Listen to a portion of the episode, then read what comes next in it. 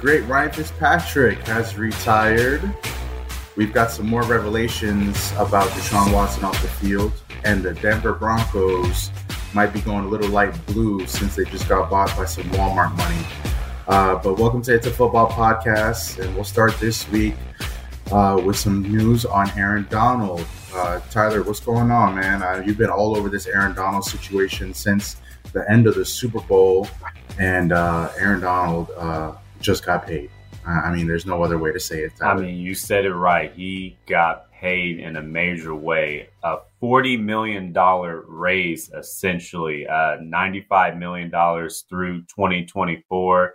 Uh, he's going to average $31.7 million annually, which is the highest uh, amount of money for uh, any non quarterback in NFL history. And he certainly deserves it. It's hard to argue it. I mean, it, without him, the Rams don't win the Super Bowl. Without him, the Rams aren't a Super Bowl contender. He's the uh, franchise leader in sacks, and he has the most sacks in the NFL since the 2016 season. I mean, and that's saying something for an interior defense lineman. Um, in my opinion, he's not only the best uh, defensive player in the NFL, but he is the best player in the NFL. So he got compensated like it this week. It's well deserved. He's the, the best player in the NFL, in my opinion. Definitely well deserved, Tyler. And and I just look at the uh, the rankings of you know annual. Uh, you know, average value for contracts, and and it's amazing to see Aaron Donald up there with some quarterbacks. Um, you know, uh, Aaron Rodgers is up there at the top of the list at $50 million. Deshaun Watson is next with 46 million with his new deal with the Browns. Patrick Mahomes, 45 million. Josh Allen, 43. Derek Carr, 40 mil. But uh, Aaron Donald comes all the way down to 12. So he's the 12th highest player average um, average salary in the league at $30 million. Nice to see a defender up there in the mix. And he's still got a bunch of quarterbacks after that behind him. I mean, the next position player is Tyreek Hill. So not too far down, two down. Um, Aaron Donald's around 31 mil. Tyreek Hill's around 30 mil. Um, but man, it's the offseason of getting paid, Tyler. And when you look at Aaron Donald, his deal coming in, he had no more guaranteed contract, mm-hmm. uh, money left on his contract with two years remaining. So to tackle on a couple years and kind of facilitate a, a, retirement if he wanted to retire in the next year or two was also part of the deal too, Tyler. I um obviously the Rams are running it back. We love to say that when championship teams have won and they're going into their title defense year, it looks like the Rams are going to run it back. And Aaron Donald is the key piece, like you mentioned. You know, one of the best defenders of all time. You know, you put him right up there with Lawrence Taylor. Um, and just the way that he affected the Bengals in that Super Bowl game in the fourth quarter, late in that game. I mean, the final minutes, third down, fourth down, he's all over Joe Burrow and that offensive line for the Bengals. Um, the Rams don't win the Super Bowl without him, and they don't defend their title without him either. And that's going to be the case next season. Yeah, when you look at his impact, uh, like Cooper Kupp said it yesterday, it's immeasurable the way he impacts the defense. Not only that defensive line, but the linebackers and the secondary. Jalen Ramsey and those boys don't have to cover as long because of Aaron Donald's uh, constant pressure. So he just affects the whole team with his ability. And yeah, he's up there with Lawrence Taylor, Reggie White. He's in uh, that same class when you talk about best uh, defensive players of all time. I'll throw Deion Sanders in there as well. That's the type of company uh, Aaron Donald is in. So it is uh, definitely well deserved. And another thing, man, do the Rams have a salary cap? They just paid Matthew oh. Stafford they pay, got Allen Robinson. they just paid uh, Bobby Wagner to get him to come to LA, and they're about to pay Cooper Kupp too. and they, they have yeah, to yeah, pay Cooper Kupp, and then they might pay Odell Beckham to come back. I, the Rams are just operating. Yeah, that's another one on some different type of salary cap. I mean, I need to know their salary cap guru, the guy that's crunching the numbers, because whatever he's doing is working. whatever he's doing is working. It seems like the Rams are playing chess when everybody else is playing checkers. Tyler, me and you are about to call the Rams after this podcast and ask them if they're hiring, bro. This is ridiculous right. the amount of money they're throwing around. and like you mentioned, Cooper Kupp, Cooper Kupp still has to get paid. Cooper Kupp is getting paid while Christian Kirk is getting paid. And if you ask Cooper Kupp, who led the league in receiving yards, receptions, touchdowns. Was Super Bowl was was he Super Bowl MVP? Yeah, well? Cooper Kupp should yeah, have been Cooper Kupp Super Bowl MVP. Yeah, see, so, so you know what I'm saying? It's time for him to get paid as well. And you know, if I'm Cooper Kupp, I'm looking in the Tyreek Hill and, and Davante Adams range. Shoot me 28 to 30 mil per year because um, that's what I deserve just as much as my defensive tackle that's on my team as well. So the Rams got a lot of money to throw around, man, and they have a lot of people that want to get paid too. And this is something that you kind of see that happens in NFL teams that really don't keep them together as long. But I think the Rams also realize that, you know, maybe this window that they're in right now, where they're ready 1 1, have a chance to win a second one, you know, let's just focus on trying to win these when we can win them because for us to try to stretch out our window even more, three, four, five years, you know, it's kind of it's it's hard to kind of forecast what kind of team you're going to have, if you're going to keep those same players, all of the above. Um, for the Rams to just take this one year at a time, you know, I applaud them for for paying these guys and doing that and and essentially saying those those magic words, you know, f them picks. Yeah, F sneeze, uh, I mean, Les Snead's uh, magic words. F them picks, but the it, it is it needs to change the name, right? F, F sneeze, yeah. but the, I mean, the good thing for the Rams, and maybe maybe it might not be a good thing. Cooper Kupp has said publicly that he does not want to reset the market. He's not out to get a Tyreek Hill or Davante Adams type of deal and uh, maybe he'll, you know, agree to a team friendly deal. And I know that's music to the Rams' ears because they're paying a lot of superstar players. You can add Jalen Ramsey in that mix. They're giving a lot of players the bag. Cooper Kupp's going to get the bag, but I I would be surprised if it's in the vicinity of Davante Adams or Tyreek Hill. I think it's going to be under that because he has indicated that he wants to, you know, sign a fair deal but kind of a team friendly deal because he knows that the Rams need to pay a lot of other players, i.e., Aaron Donald, Matthew Stafford, Jalen Ramsey. Then the list goes on. Bobby Wagner, Allen Robinson. the list goes on, and maybe get Odell Cooper, Beckham back as well. Cooper Kupp. Cooper Kupp, Hey, Cooper Kupp. I got, I got a, I got a message for you, bro.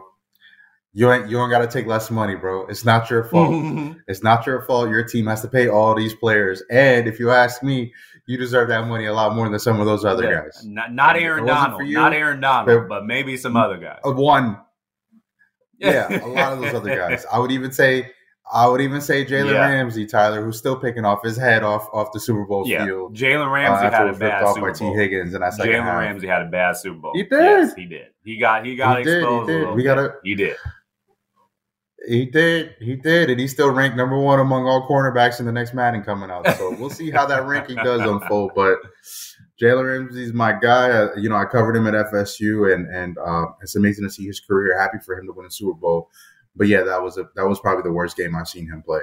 Um, he was just out of position, and sure enough, he'll tell you, "Hey, if somebody's ripping my helmet off, you would be out of position too." But not to mention, he fell down that last play, defensive play for the Rams in the Super Bowl. If um, you know, Joe Burrow had enough time. He got Ja'Marr Chase open on a go route. Jalen Ramsey fell down and Ja'Marr Chase was running open. But you know who saved the day? That bad man Aaron Donald who just got paid. So he deserves that running because he saved Jalen Ramsey's tail. Definitely. Definitely. And, and, and Tyler, real quick, let's just go into this other uh, tidbit that we have here on the podcast for um Odell Beckham Jr. crashed Sean McVay's wedding and tore up the dance floor, man. You would think he didn't have knee surgery, but uh, really cool to see Odell Beckham just showing up to Sean McVay's uh, wedding. And Sean McVay absolutely loved it. Said, nah, You crashed my wedding. Now you have to re sign with the Rams. Um, you know, for me, I think it's pretty cool to see Sean McVay very, very open in an age where coaches and people are not as open as, um, you know, saying about things that they want. Sean McVay wants Odell Beckham back. And, you know, Tyler, like you and I mentioned here after the Super Bowl, they really game planned that whole Super Bowl around Odell Beckham before he hurt his knee. And the game plan changed in the third quarter. And then it just went to force feeding Cooper Kupp in the fourth quarter. Yeah, well, first of all, shout out to Sean McVay for uh, getting married. Uh, but yeah, it's a positive sign for Odell Beckham's uh, knee uh, surgery and his knee recovery for him, you know, cutting the rug on the dance floor, showing out. And there were other coaches and NFL personnel in the building. So they might have been looking at Odell like, oh, okay, his knee looks pretty good. Maybe we can, you know, get him on a tryout here later. But I, I do, I have a, uh, inkling that he might end up uh, coming back to the uh, LA Rams. He has a good rapport, obviously, with the team, good relationship with Cooper Kupp. Him and Matthew Stafford build a connection. And the Rams, they probably do uh, need him. They, they want to have one of the best receiving corps in the National Football League with Odell Beckham in the building. I do think they are right up there with the Cincinnati Bengals as the best receiving corps uh, in the NFL, probably the best with Odell Beckham Jr. and Cooper Kupp and Allen Robinson. So uh, it is a good sign that he's, you know, on the dance floor. I know he uh, just bought a house in Arizona and he's back and forth to uh, LA. So he frequents uh, uh, LA and Phoenix often. So, you know, LA is home to him. Hey, he might even go to the Cardinals. So I don't know. I mean, he has a lot of options. Odell Beckham is going to have a lot of options. One, I think everybody's just concerned with his, you know, knee injury, but him being on the dance floor and Sean McVay stating that, and I think there's even video out there of him dancing. That is a positive sign that his recovery is going well. Well, when is Odell not dancing? First of all, uh, and second, and second of all, shout out to him buying a house in Arizona, doing the California thing. You go to Arizona for some cheaper real estate. We all know that Bitcoin he got paid definitely lost some value in the last year. Sorry for him on that front. Um, but I did want to say another positive note about OBJ, man, and he had a really great TikTok video. Tyler, I don't know if you saw it, um, but he just said, you know, it, w- it was essentially, you know, he just had a baby with this with this girl, and you know, he, um, you know, he essentially said, I thought winning the Super Bowl would be the best moment of my life and then you came along and it's video of him holding his baby, mm-hmm. enjoying early days of fatherhood. So Odell Beckham's got a lot of stuff going on, man. Super Bowl champion, first time father. Um, you know, he's got to get his money up from Bitcoin. Don't sign no more Bitcoin deals, NFL players.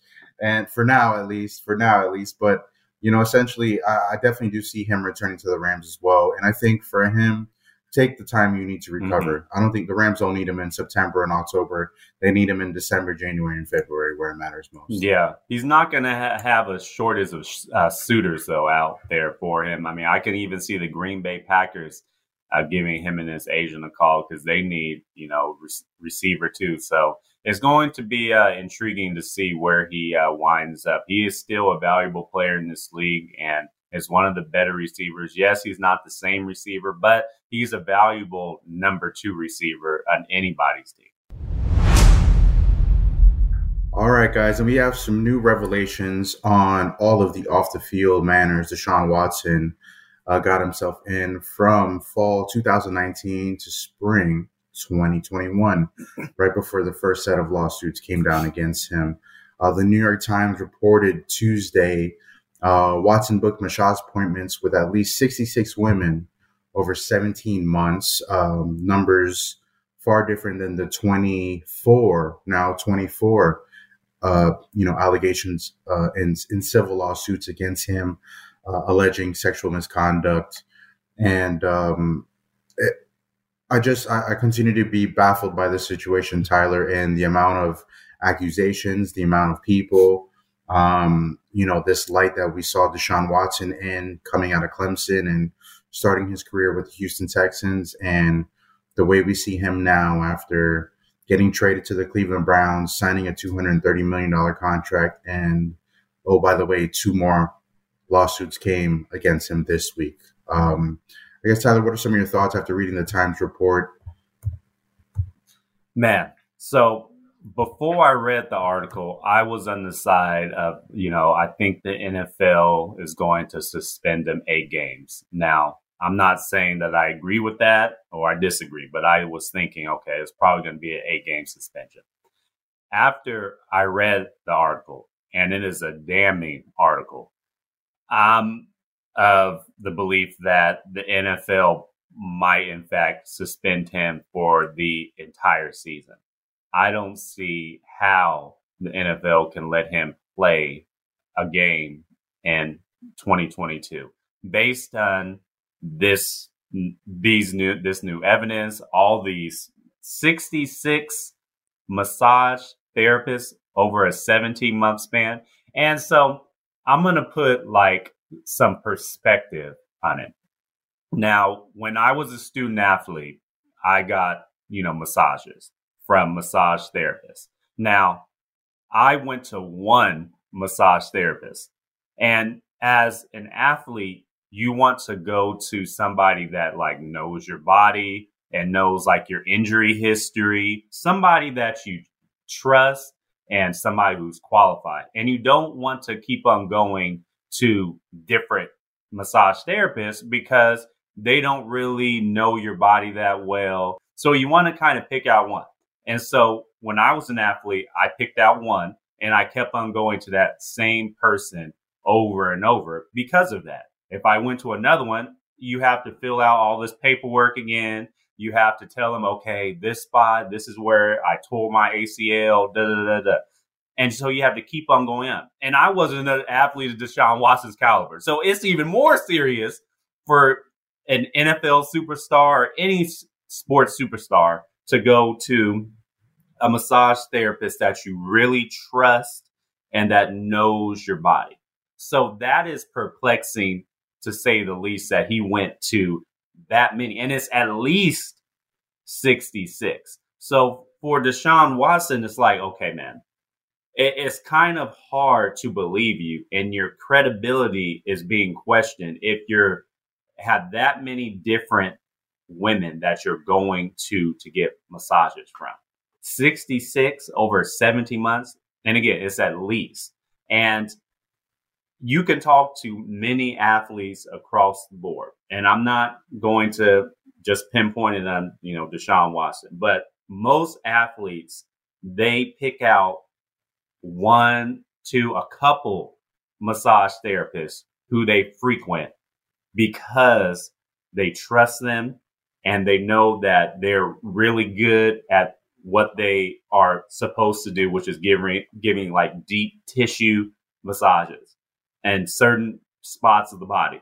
After reading that report, I just don't see how the NFL can let him play a down in 2022. And it is hard to believe him. I've met Deshaun Watson.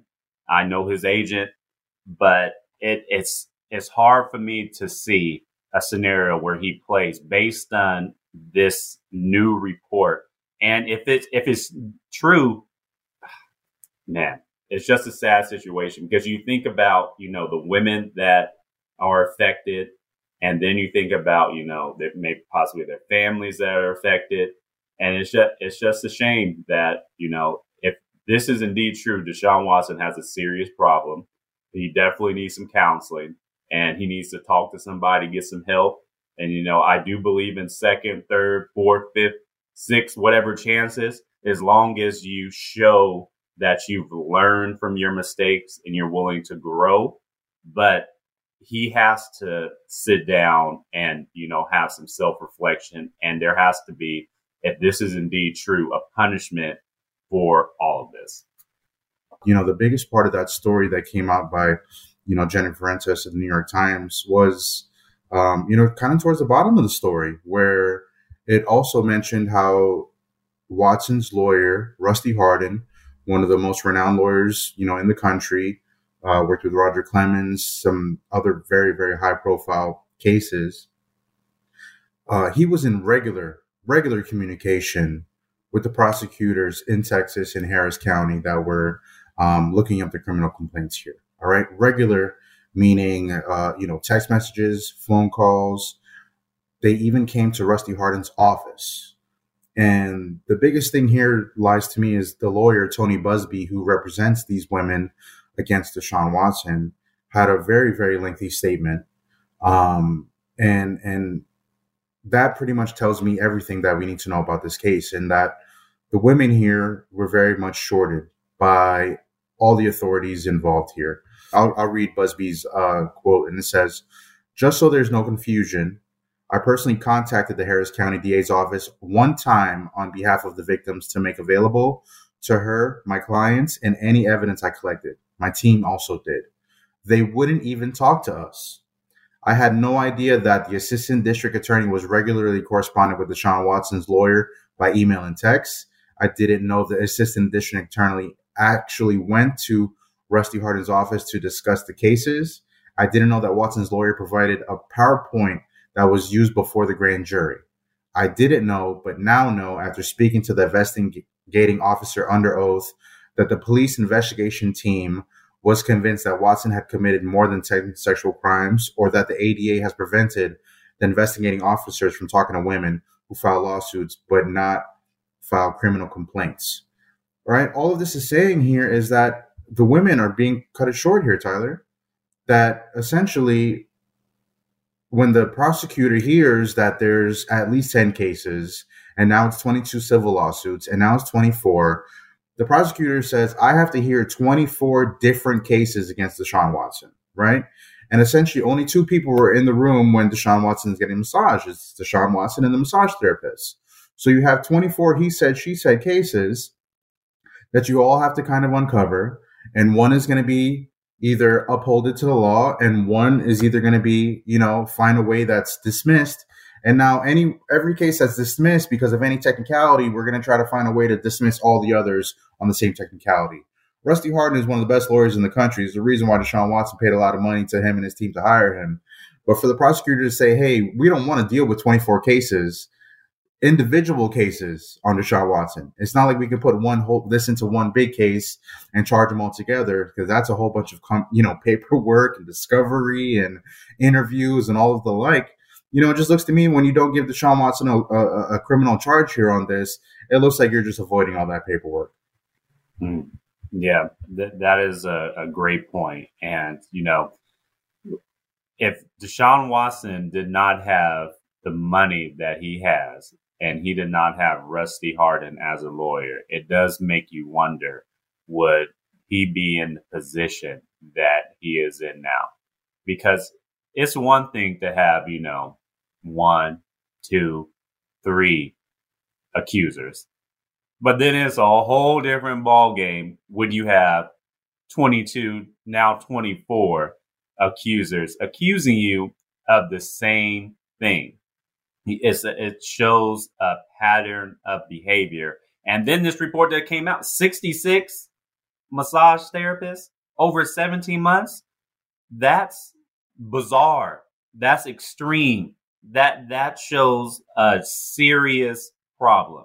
Nobody in their right mind, I don't care what state your body is in, is having 66 different massage therapists in 17 months.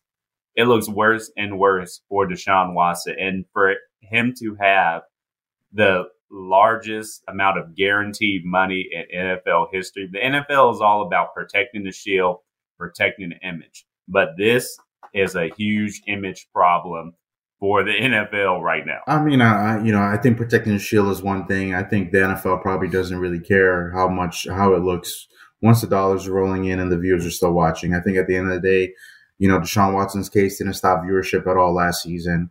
Um, you know, it's going to continue to everything is going to continue to roll with or without, without Deshaun Watson. And I think the you know another one of the worst things that could happen here is Deshaun Watson should be suspended all all 17 games this year.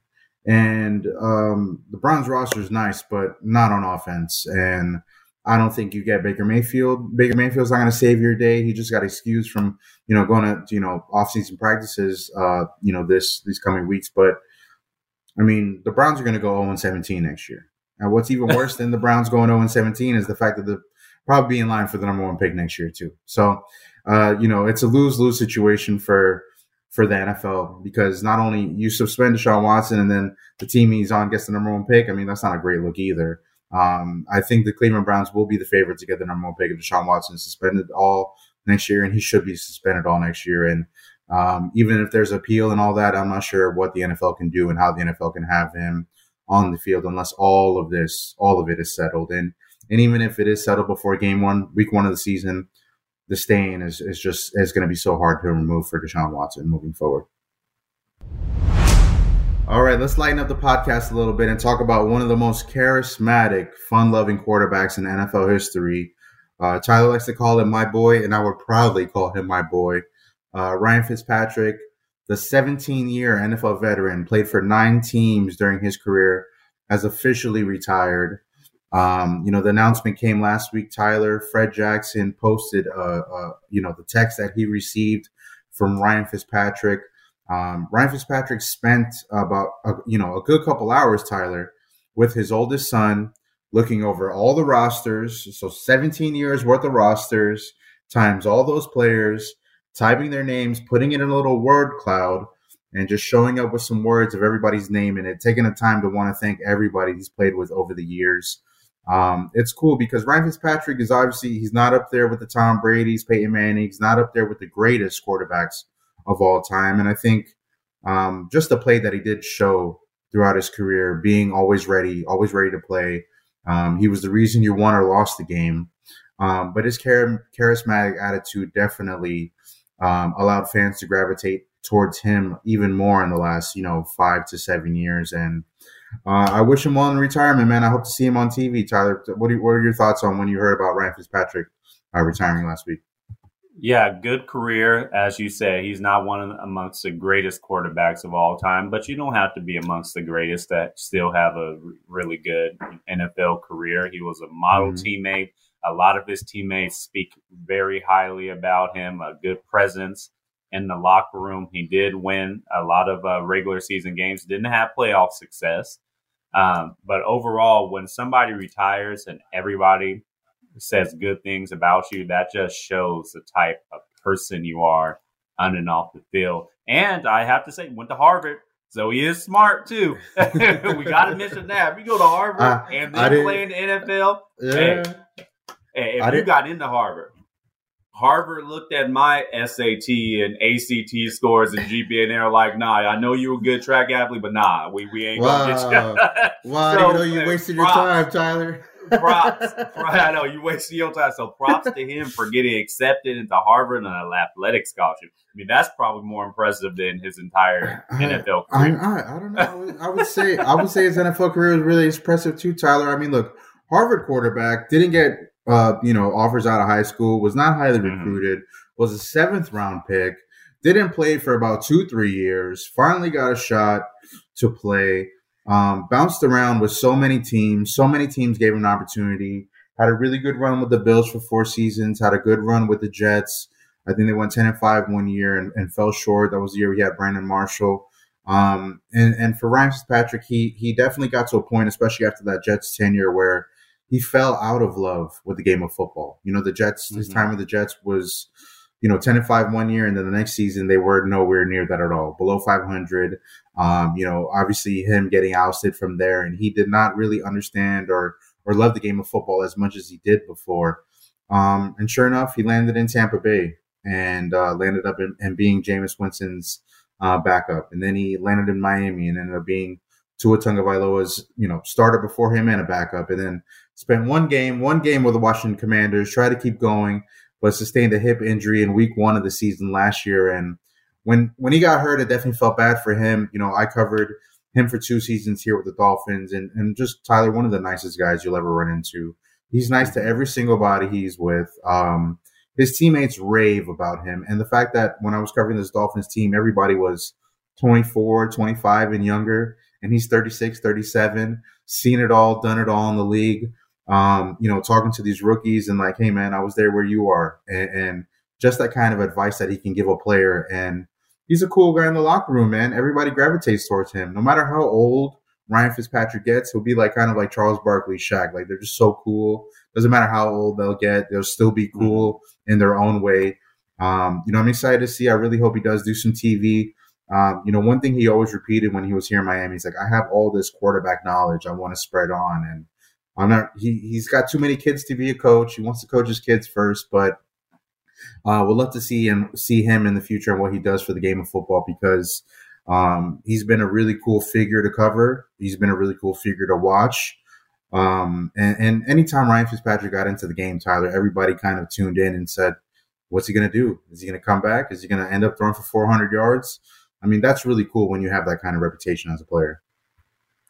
Yeah, I really hope he does uh, TV. I do agree with you. I think he's you know charismatic figure and will do really well either as in the broadcast booth as an uh, you know analyst, color analyst during games, or uh, post game or pre game uh, analyst for Fox, ESPN, CBS. I think he will do very well in that line of work.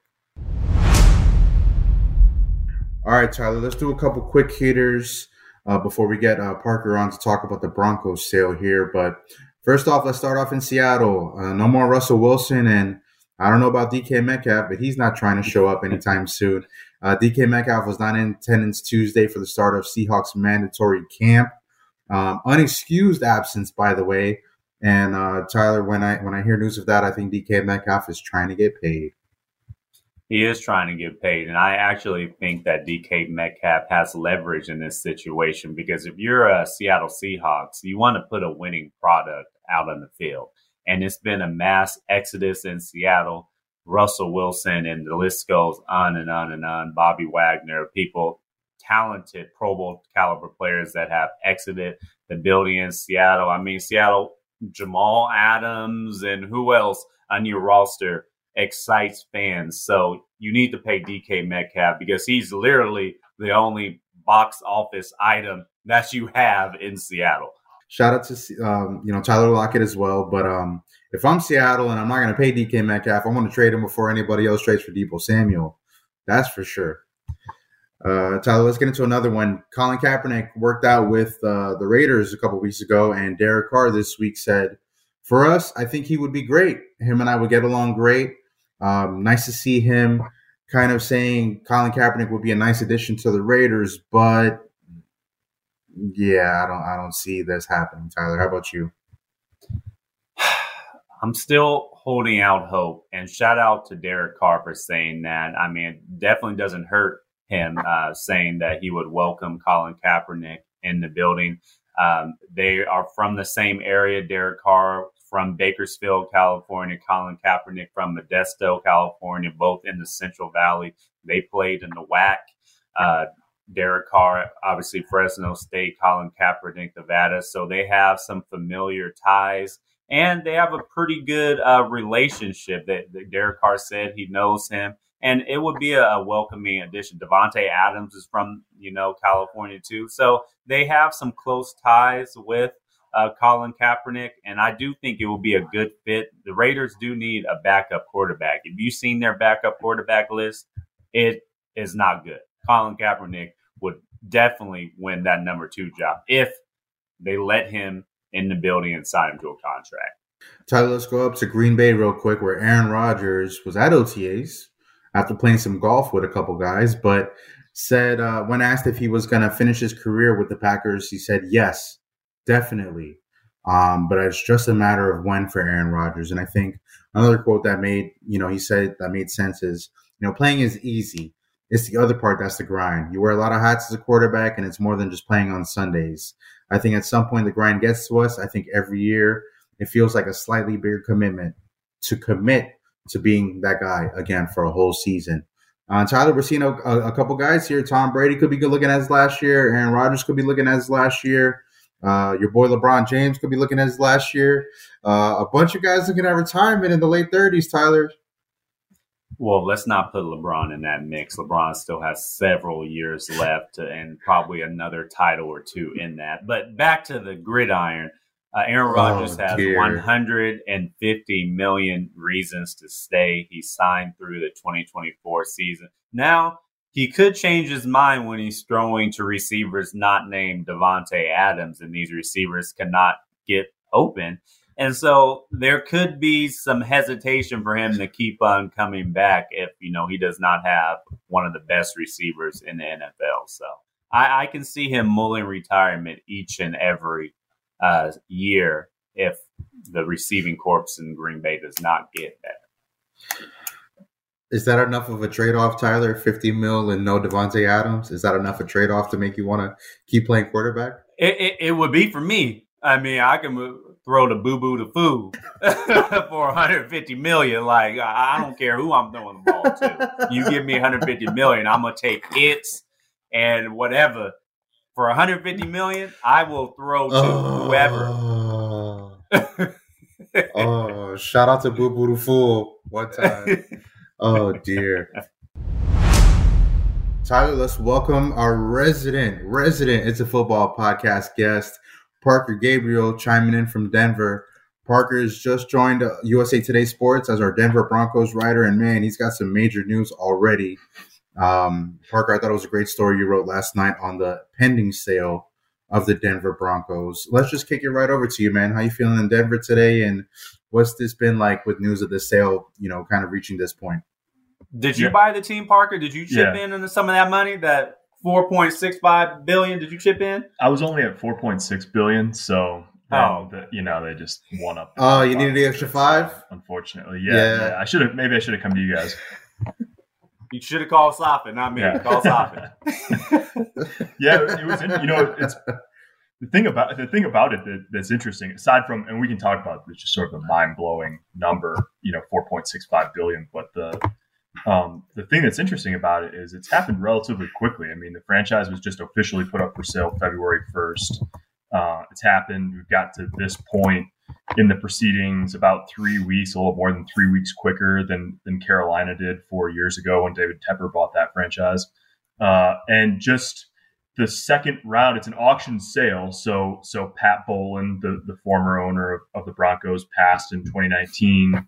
Uh, the the franchise had actually been managed by a trust um, since 2014 as he battled Alzheimer's, and so the sale just sort of accelerated pretty quickly. The second round bids on the auction uh, were due Monday afternoon. Uh, and then Tuesday night, uh, the team just tweets out um, that they'd entered a, a, a sale agreement um, with Rob Walton uh, and Greg Penner. Uh, and, and, sort of the Walton Penner family. So it, it, it should sail pretty smoothly from here uh, and be official, you know, before the season starts. Yeah, we need uh, NFL teams when they're sold. They need uh, an approval from the league's financials committee, and then uh, 24 owners out of all the teams uh, must also approve of the sale. Um, Parker, it's incredible because the the Carolina Panthers sold recently, I believe in 2018, for about 2.3 billion. Yep. And so for the Denver Broncos to double that in a matter of a couple years, and more than double, by the way, at 4.65 billion dollars. Um, you know, it's incredible. And actually, I read somewhere that they uh, they actually expected the, the sale to actually top five billion. Um, so I think some NFL owners out there might be a little little antsy or a little bit like, man, five bill, or, or as soon as they see four point six, they're like, all right, how much more can we have now? Um, it's an incredible, an incredible figure, and it just broke American history. The most valued franchise in American history just sold for four point six five billion dollars. Yeah, absolutely. So so Rob Walton, um, who will be the controlling owner, I think, in this group, uh, is the son of Sam Walton, who co-founded Walmart. Um, he served as the chair from 1992 uh, to 2015, and then actually since he stepped down, the chairman of Walmart has been Greg Penner, his son-in-law, um, who also is a key player in this ownership group. So uh, it is, you know, it's the Walmart family essentially um, that that's that's buying the Denver Broncos here. Um, Rob's daughter is Carrie Walton Penner, uh, Greg Penner's wife, uh, and so they, the three of them, are sort of, um, you know, the the the thrust of this ownership group. And then there's one, um, there's only one person outside the family that we know of so far uh, that that was that was in the news release last night, and that's Mellody Hobson, um, who is an incredibly accomplished uh, woman. Um, she's the she is the chairwoman of Starbucks, uh, and when she earned that title last year or in 2020, uh, she became the first Black woman to serve as the chair of an S&P 500 company. If you read her resume, it's one of those things where it's just like you can't it's hard to imagine doing one of those things, let alone the sort of like dozens that she's done. So it's a pretty small group that, that we know of so far. It's Rob Walton, uh, his daughter and son-in-law, and then Mellody Hobson. Um, you know, there could be other family members involved, um, but so far this looks like it's going to be very much a Walton uh, Penner family operation. When you talk about Walmart money, uh, I think it's pretty fair to say Rob Walton has now become, when it's all official, he'll be the richest NFL owner in the league. And uh, I know some other guys might be a little jealous about that. Tyler, what do you think? You think Jerry Jones would be okay letting somebody else, uh, you know, take take the reins as the richest? Yeah. Well, when I heard about the number uh, you know, how much it's being sold for, I immediately thought about the Dallas Cowboys. And if Jerry Jones ever decided to sell the team, I mean, I'm thinking ten plus billion dollars for the Cowboys Uh, the San Francisco 49ers would be up there just based on location and the you know how high California is. I mean, some of these NFL franchises. That stadium alone, that stadium alone is going to add to the value, man. right, right, and not to mention the Walmart connection. Uh, Stan Kroenke is uh, in the Walmart family as well by uh, marriage, so you know there's a Walmart connection with the Los Angeles Rams too. But that's just an astronomical uh, figure, and you know I, I do. It does make me think though, not to you know dampen, you know, the story and everything. I a part of me did wish that there it was going to be another minority owner because the NFL does lack that. Uh, all American sports lack minority owners, um, but you know, it's hard to argue against four point six five billion dollars. Not a lot of people have that type of money. Yeah, and it's interesting, Tyler. I mean, of the four, you know, finalists, one of them uh, was a couple of guys from from Clearlake Capital, uh, led by Jose Feliciano. Um, but other than that, you know, so he, so that was the only of the four groups that was headed by uh, a minority candidate. Um, mm-hmm. So that was obviously it's been it's been a sort of stated priority um, of the NFL. We haven't seen it manifest itself at the ownership level. And obviously there's a lot of lacking you know all the way down down the pipeline through management and coaching and all of that as well. Um, it's going to be really interesting to see and i think this is one of the questions just in talking to people sort of through this process. One of the things that's going to be interesting to see is how active a role somebody like Mellody Hobson has in the organization you know? I mean she through her career has been very intentional about what she does and why she does it. And so one of the many things that's going to be fascinating about about all of this is what is her impact and what you know what sort of um, agent of change which i mean that's that's what's going to be asked to some degree right? And and that's mm-hmm. obviously a, a high bar uh, to clear but what sort of agent of change um, is she and and what does she bring to the ownership mix and certainly uh, that's not going to be probably known overnight uh, but that's one of those things that's going to be very interesting to watch going forward Real quick, guys. I guess as we wrap this up, I wanted to just touch base on the you know the five richest owners now in the NFL. We got Rob Walton with the Denver Broncos at fifty eight point two billion dollars. Hey man, Walmart's been running the game for a while. Uh, it's understandable. They got some uh, of my next, money. next, up is David Tepper with the Carolina Panthers at sixteen point seven billion. Uh, your boy Jerry Jones, Tyler, with the Dallas Cowboys at 12.8 billion. Stan Kroenke with the Los Angeles Rams at 10.7 billion dollars, and then we got Robert Kraft for the New England Patriots at 8.3 billion dollars. Uh, it's, it's a big difference. You know, a lot of us are real broke. It's hard to uh, understand the difference between millions and billions, and it's a big difference.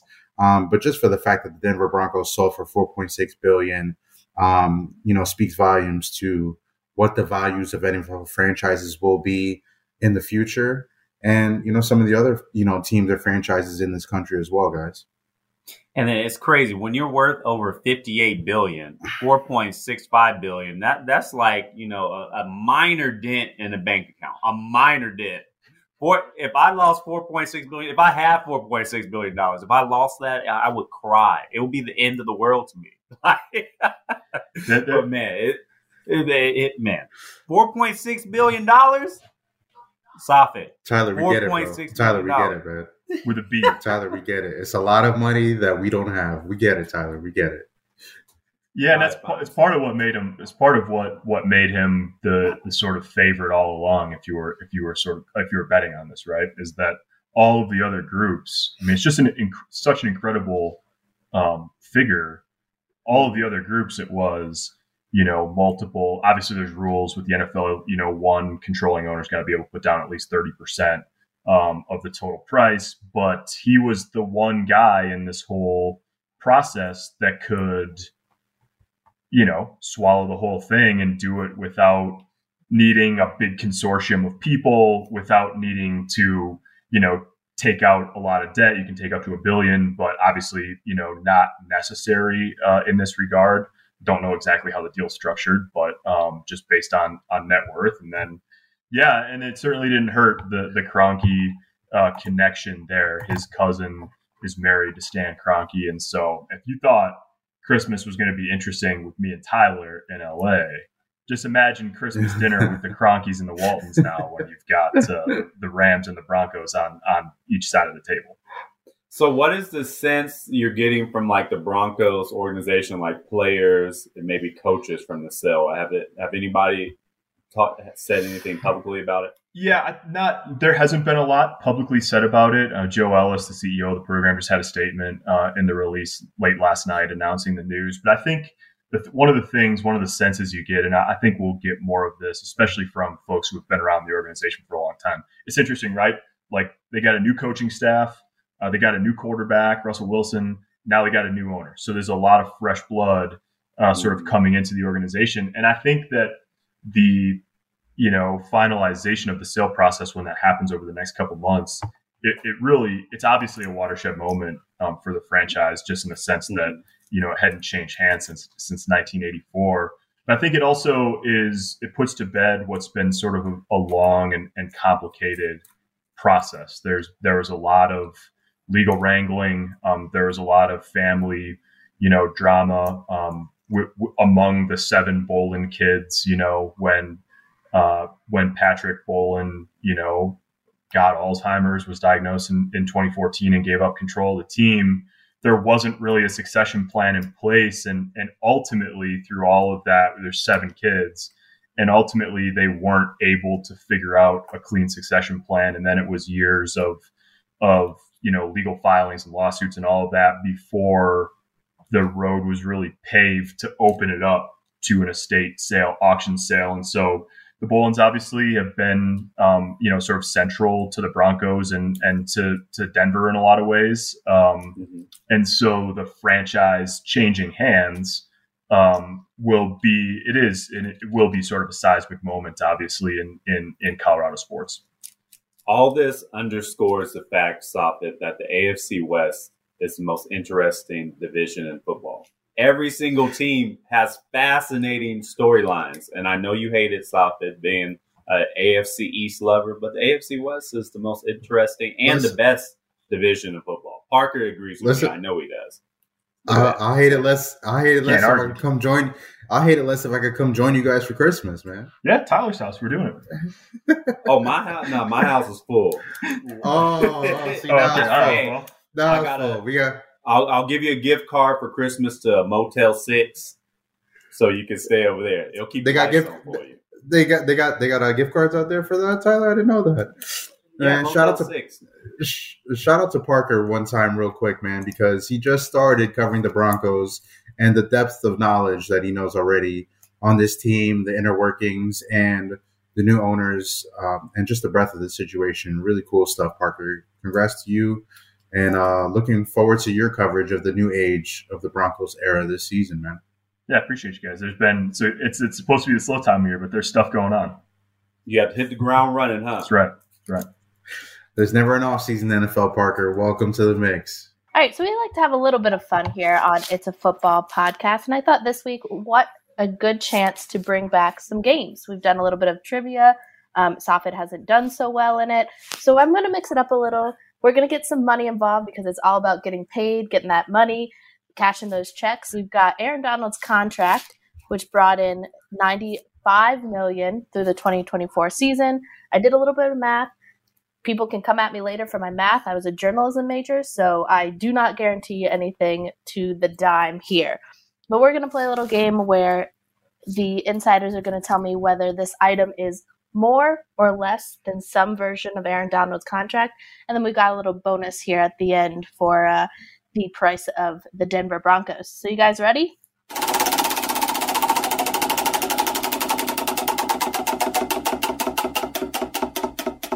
First up, we've got Joe Burrow's AFC Championship chain. Now, that is the JB9. Ooh by Safid's boy Leo. It is a gold diamond Cuban link 18 karat white gold pendant with the number 9. So is Joe Burrow's AFC Championship chain more or less than Donald's hourly wage of $15,248.38? Safed, since you know Leo well, I'll start with you.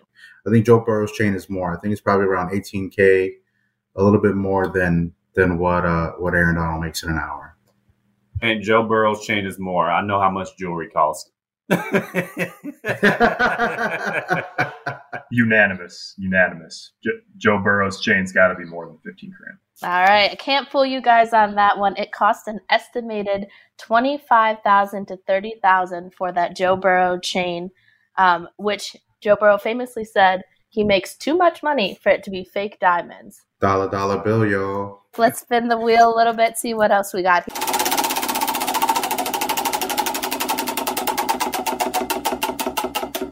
we have an item that uh, hopefully one of you or maybe all of you can go in and get me for Christmas. It is the Himalaya Birkin bag with diamonds. Now, is this bag more or less than Donald's daily wage of $121,923.08? Is the Birkin bag more or less? Way more. Yeah, I, I, I, I can't even say that I know exactly what this is. It sounds to me like it's about 119,000, so I'm going to say under by the slimmest of margins. I, I think it's under two. I do. You said over, Sophis, so go ahead and say it with your chest. You said over. Wait, wait, was it? Uh, was it? Were, were we still talking about his hourly salary of 15k? What were we talking about? No, no, we're talking about his daily salary of 121,900. Ooh, 121.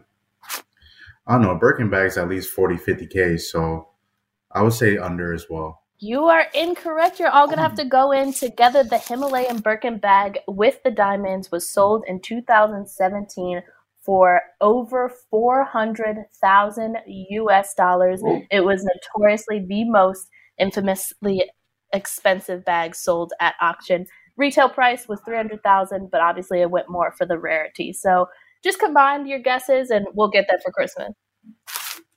I told you guys it was over. You were right. Pressure, Emily says she wanted for Christmas. That's the big takeaway. Like she she thinks we got that money to spend for her Christmas present. That's the big takeaway from that. I know she's not asking us. Well, I, I didn't get one last us, year. I didn't get one last year, so you got two years worth to save up there. So I'll just You're wait a couple get more. The same years. thing you got last year, girl. All right, let's spin this wheel again.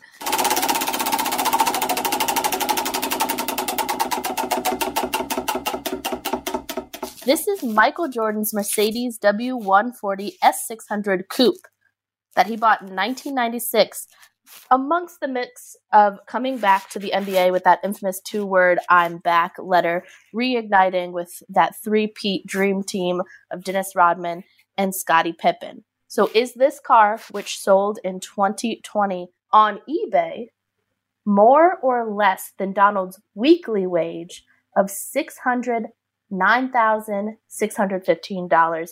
Tyler, this is all you. So more or less.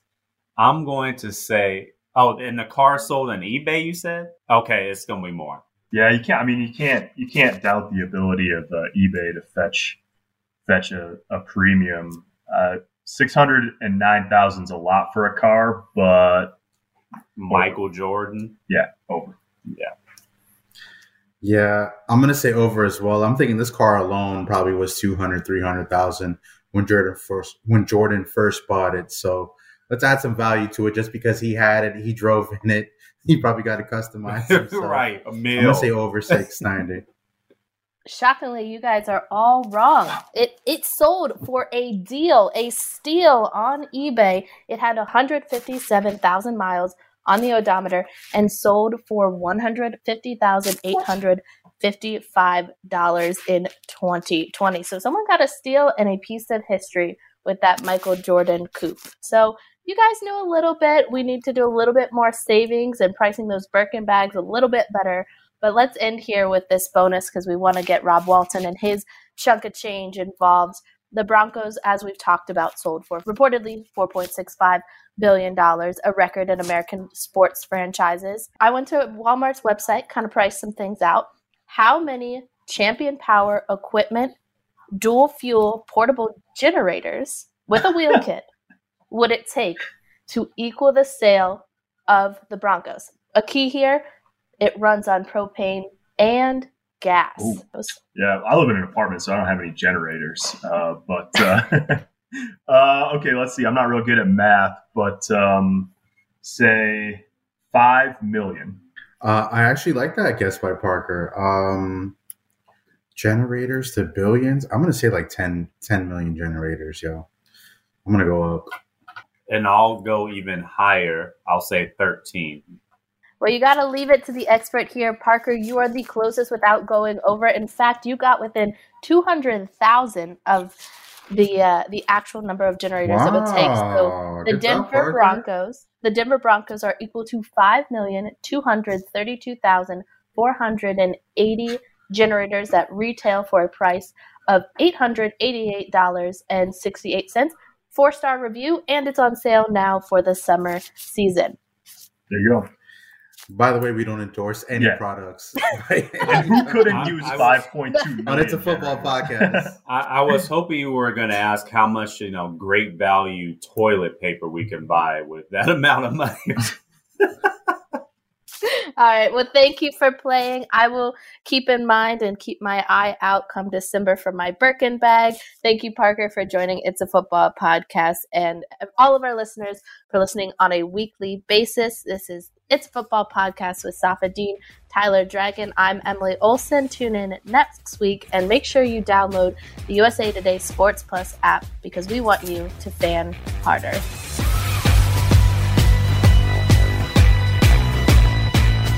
It's a football podcast. Find it now on the USA Today Sports Plus app, where the biggest fans fan harder.